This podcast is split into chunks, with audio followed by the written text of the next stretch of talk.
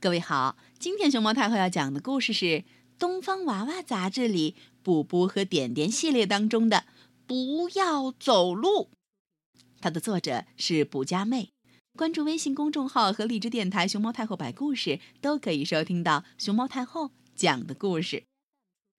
啊，布布和点点今天和妈妈一块儿去动物园玩了。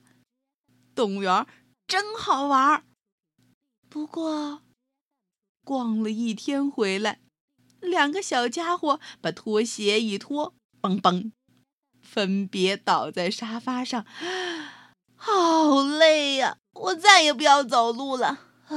我也是，累死我了，累死我了。要是能像鸟儿一样飞，该多好呀！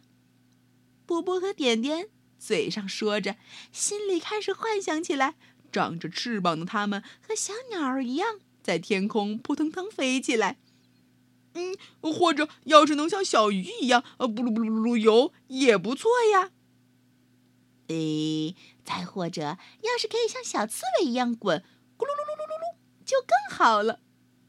说着，他俩到了地板上，开始咕噜噜噜噜滚了起来。嗯，不过最好能像小袋鼠一样。跳到妈妈的口袋里，待在妈妈的口袋里。哎呀，那样就不用走路了。嗯，妈妈走到哪儿，就会把我们带到哪儿。谁知，没过一会儿，妈妈过来了，把他俩抱在怀里，问道：“明天谁想去爬山呀？还可以野餐呢。”哇，要去要去，姐弟俩高兴的不得了，想到要一起去爬山和野餐，嗯什么疲劳都没有了。可是等到第二天，爬完山、野餐结束，回到家，咚咚，脱掉拖鞋，俩人又瘫倒在沙发上了。我再也不要走路了，嗯。好累呀！不过谁知道呢？